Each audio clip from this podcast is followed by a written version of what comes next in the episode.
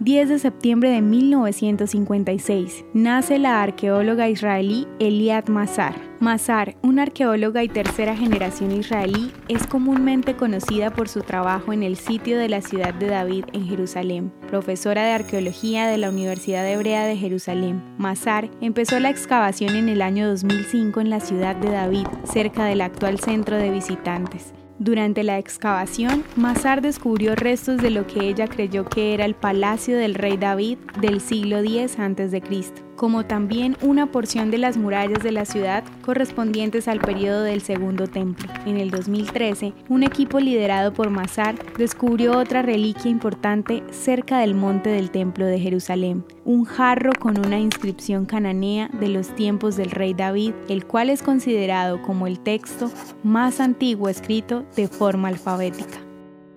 ¿Te gustaría recibir estos audios en tu WhatsApp? Compartimos nuevos episodios todos los días. Suscríbete sin costo alguno ingresando a www.hoyenlahistoriadeisrael.com. Este proyecto es realizado por Philos Project. El contenido original de Hoy en la Historia de Israel fue provisto por el Centro para la Educación sobre Israel.